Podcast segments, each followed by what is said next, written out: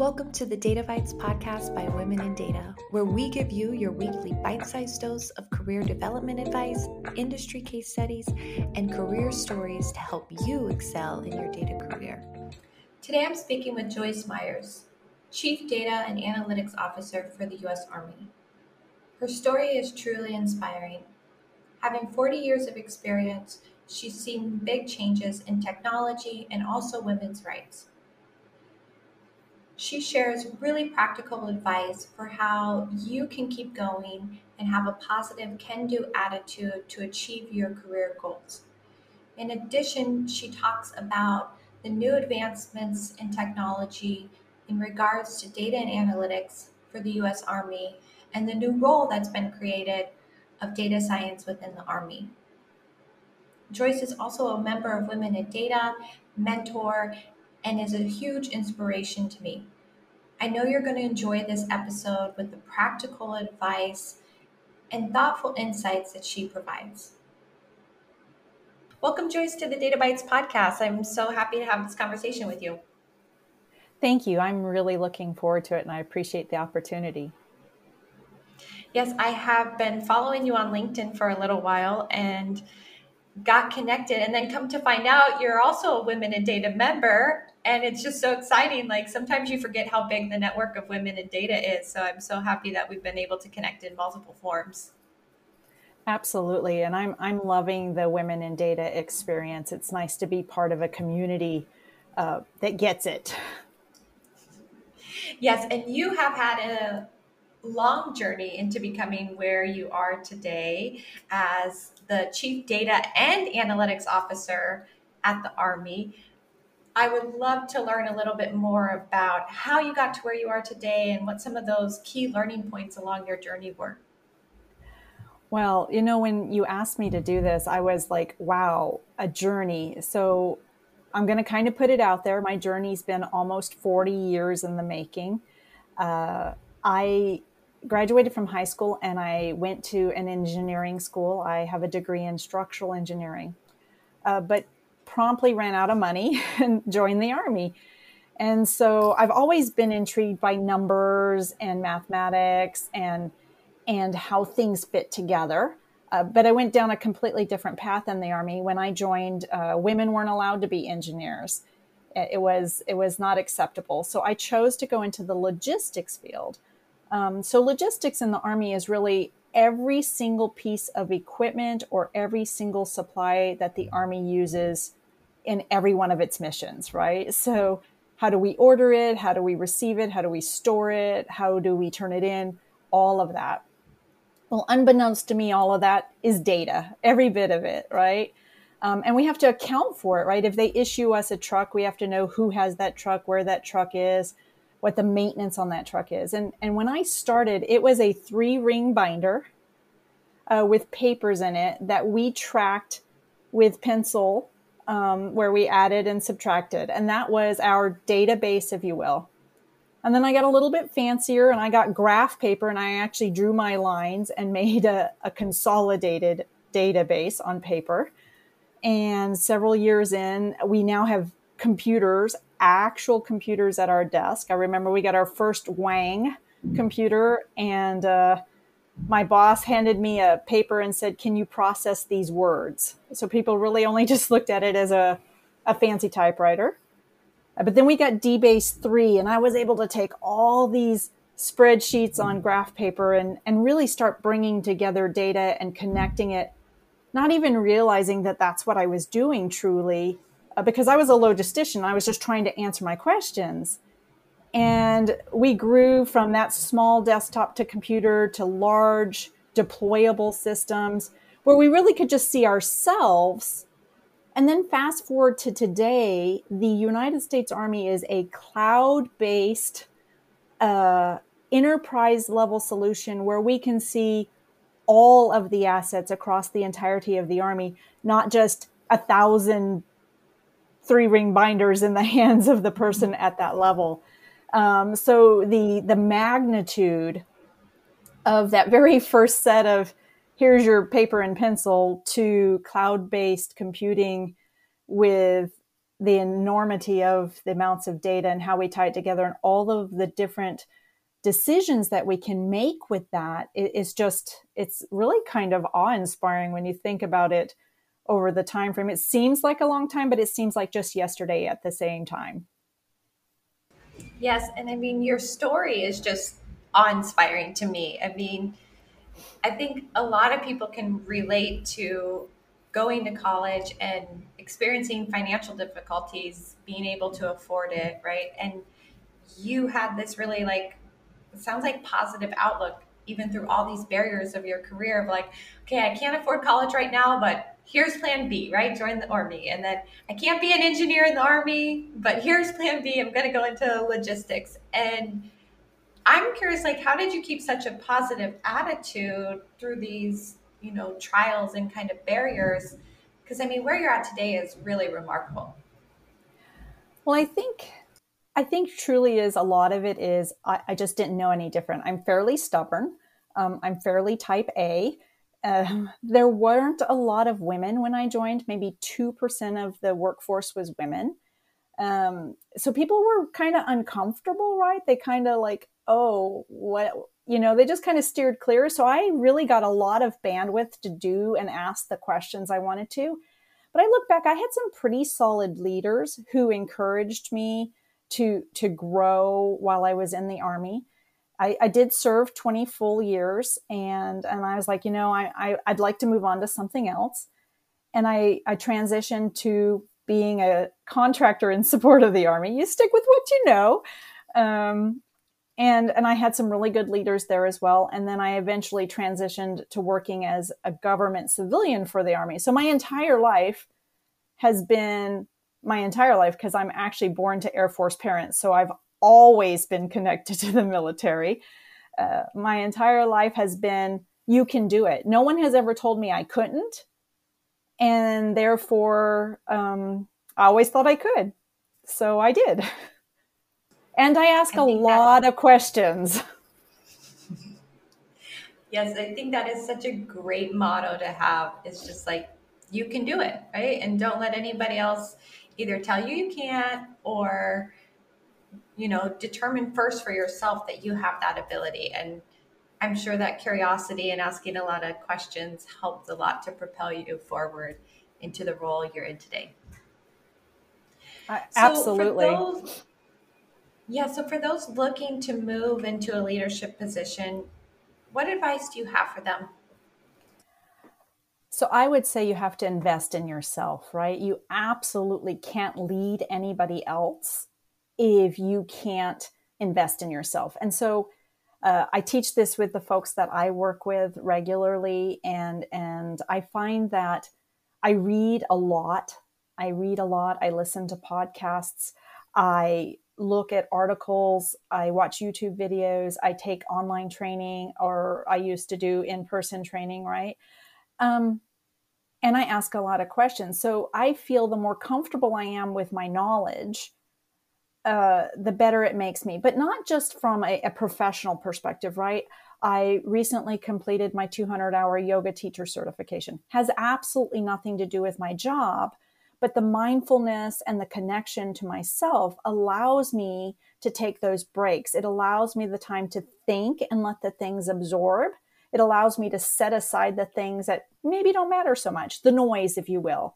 And I think if we can take the time to set aside the noise, then what really matters will bubble to the top and gives us that freedom to invest in ourselves. And when we can do that, then we're so much more available to the people that we're trying to lead.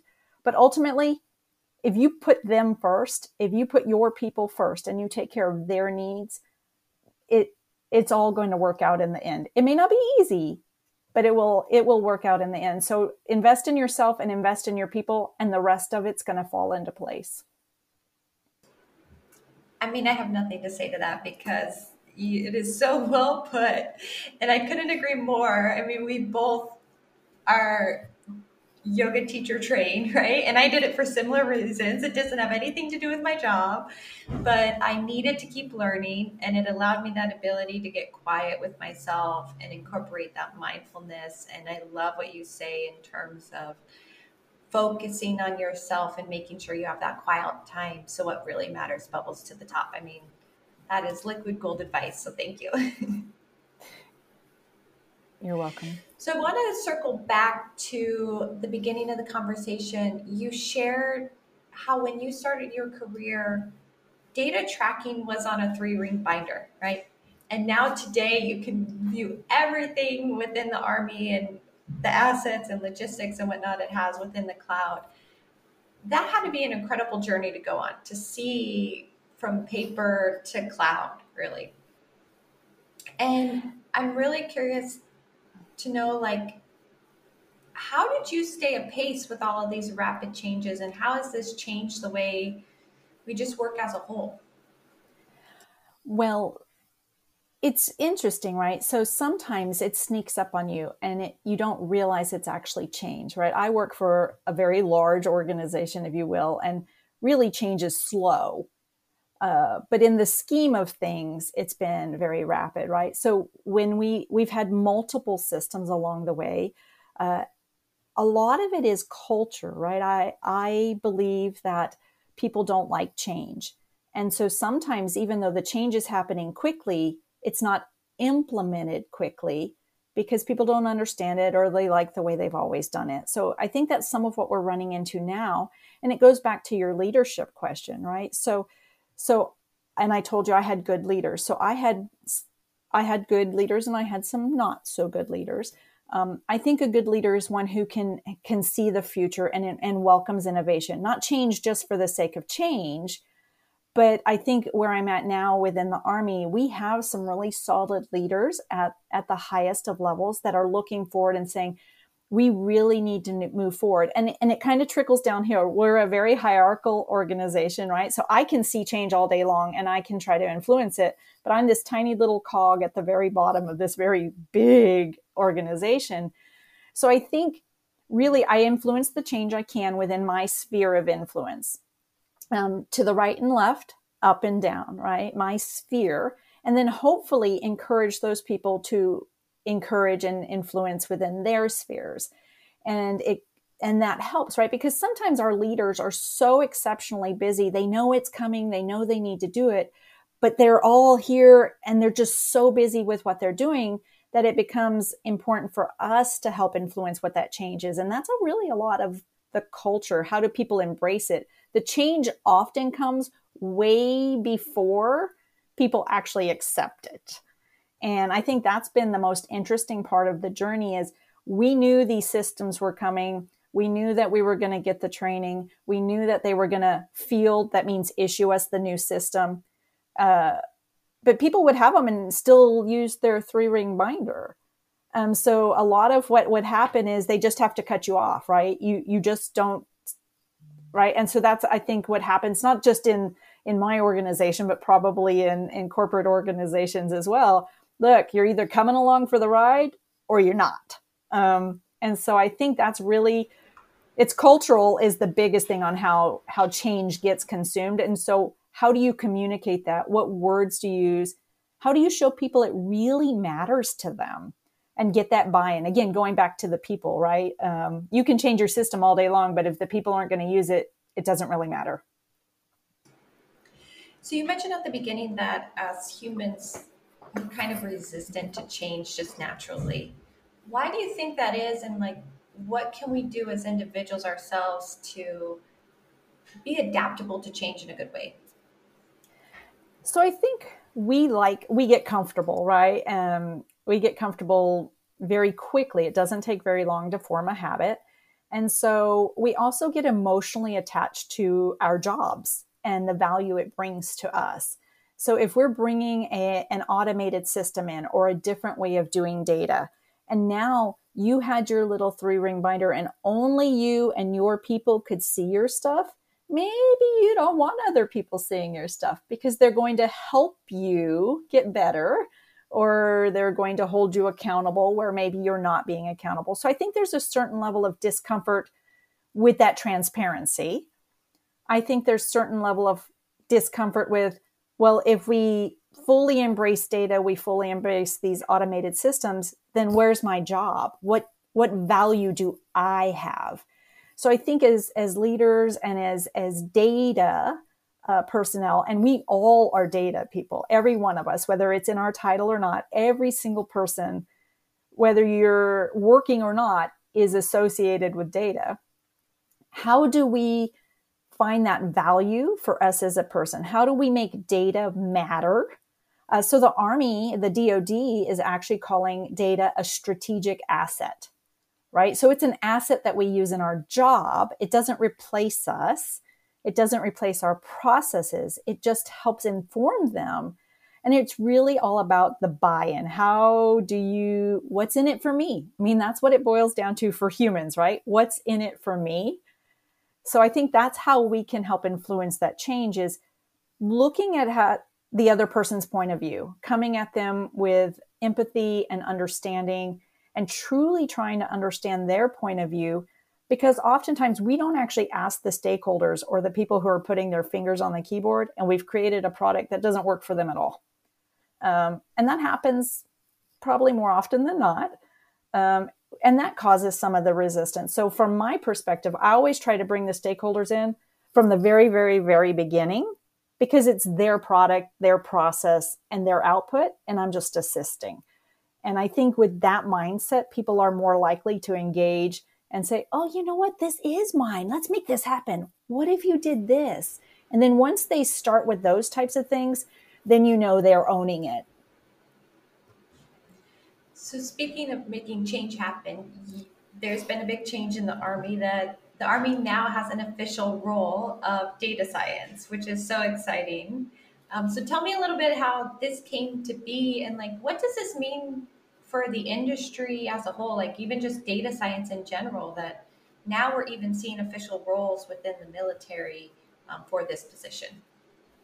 Well, I will have to tell you that uh, it's super exciting to me, right? And I, and I'm going to give kudos to our talent management team at the top level of the Army. Um, the federal, excuse me, the federal government and the DoD have said data are important, and the services have have jumped on board. So when you when you make data a strategic asset, then the average person maybe doesn't have those skill sets, right? So how do you how do you do that? How do you make something a strategic asset if nobody understands it or nobody truly grasps it, right? So our talent management folks at the very highest said, "Well, we have a gap, and how do we resolve that?" So we already have some mathematicians in the army, um, and and they do very in-depth analysis and algorithms and they do mathematical analysis of data and there's that set and there's a need for that. But not everything is at that level. So i think by by creating this position this series within the government what it does is it allows us to grow a skill set a targeted skill set uh, for those more in-depth projects the more um, complex analysis the more the predictive, the descriptive, the different types of analytics. It truly allows some in depth focus and allows us to put dedicated resources to it, but also helps the Army, the regular folks that aren't a data scientist series, have someone to fall back with and interact with so that as a, a citizen uh, data scientist, right, just the average person who uses data every day, it gives you that connection, maybe that that um, that liaison, if you will, between I can do some basic analysis in Excel or SQL, and then someone who can do the more in depth, but where you can talk and explain the processes across. So I think we're going to continue to grow in that area. We're going to have some lessons learned. I mean, you know, maybe our first go around we didn't get the right people, but we're growing. And I think by by acknowledging that, one, it lends credence to the fact that we are serious about doing right by our data and the answers that it can give us so that we can truly make risk informed decisions, right? Knowing what the true risk is based on the data. And we are in the business of mitigating risk. Um, so I think that as we continue to grow and we continue to see across the board, our talent management team is is not only looking at the new series, but how do we train everybody else? What are those basic skills uh, that people need to know to be able to truly embrace and use data in the most effective way? So, someone's looking to become a data scientist in the Army. What type of problems can they expect to work on, and What's that journey look like to become a data scientist in the Army? Wow, that's interesting because I'm not 100% certain I know the answer to that, right? Um, it's a it's a brand new series and so they're really there's going to have a strong mathematical background obviously. Uh, but for me just to be completely transparent, I I have not a mathematical background other than my structural engineering, which was a long time ago. Um, but I do understand the business processes and I understand how the data is integrated and joined and how what are the questions that I want to answer from a from a business perspective, right? Where to become that data scientist to truly bring that value, I think is a combination of the both, right?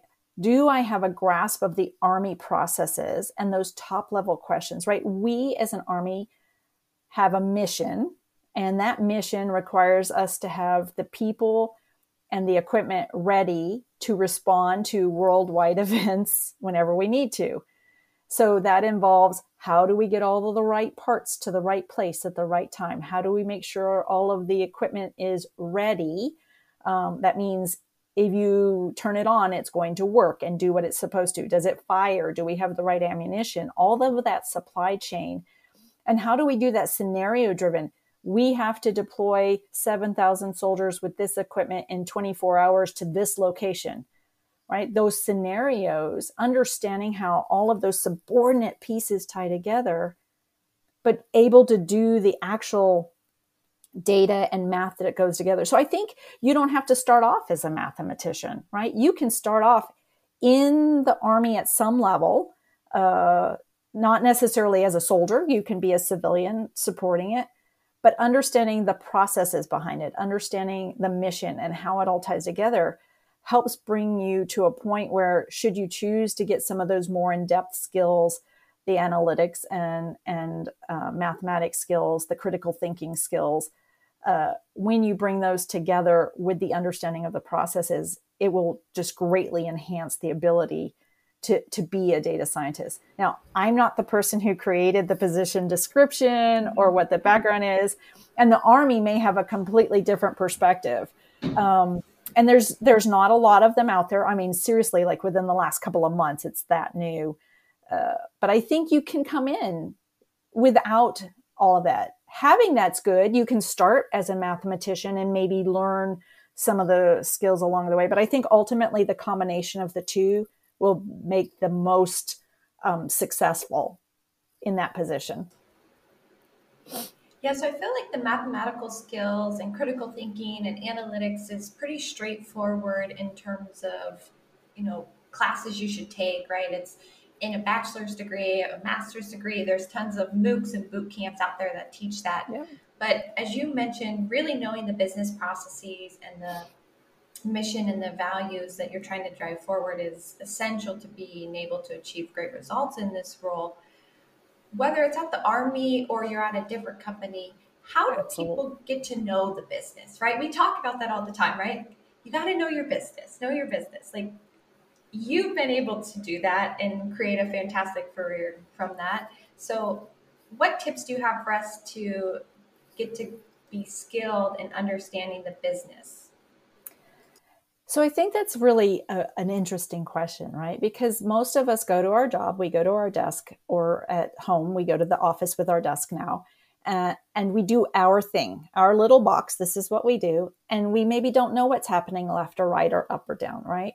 So i would i would really encourage that that we as an organization regardless of the organization one truly go out and when our organization creates a website there's an enormous amount of information that we're sending out to the public about what we do what our business is uh, what we share with our stake our profit you know our shareholders.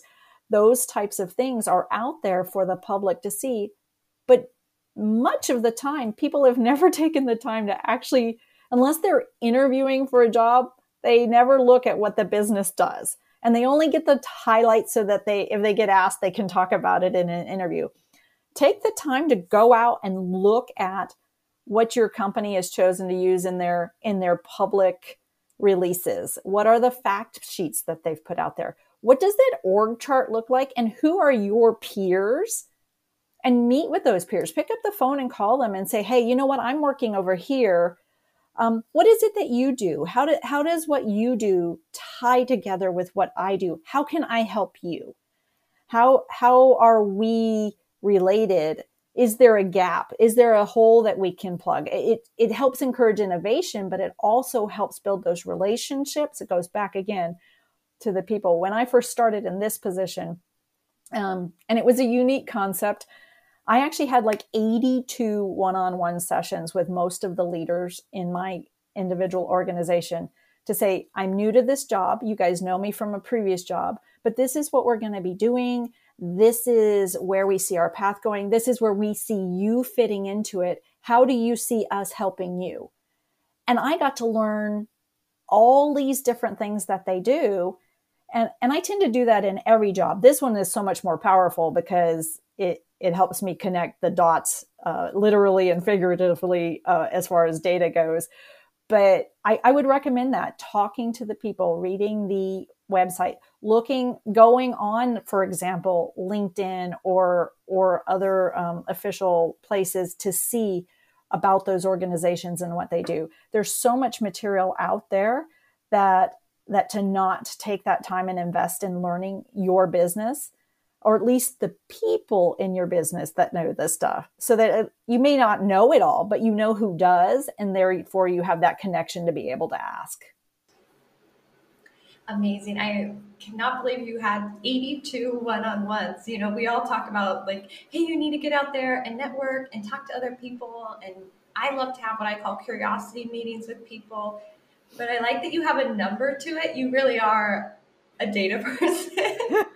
because it shows just like how much and how many conversations you need to have to be able to really get to know the business. And I mean, obviously, it's probably going to depend a little bit on what level of the organization you are. But I think that number is really helpful because sometimes I see people going having one or two conversations, and that's a great start. But like, if you really want to become a chief data and analytics officer, 82 is your mark. So get out there and have some more conversation. You've set the bar really high for us, Joyce. I love it. Well, this has been a fantastic conversation. I have so many tidbits of insights from you in terms of leadership, and your story is so inspiring in terms of what you've been able to do and continue to do, and those you inspire around us. So I just want to say a big thank you um, for coming on the show today. Thank you so much. It's been a lot of fun, and I really appreciate it.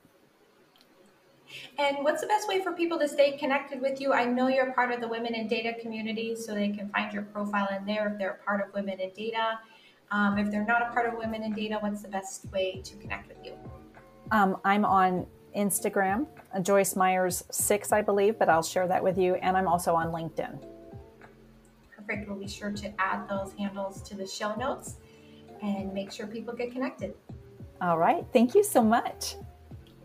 Thank you. It's been a pleasure. And thank you to all of our listeners for tuning in today. I hope you stay curious and keep learning, and I will talk to you next time. If you're looking for more resources to further your data career or find your tribe, we encourage you to become a member at womenindata.org. See you on the other side.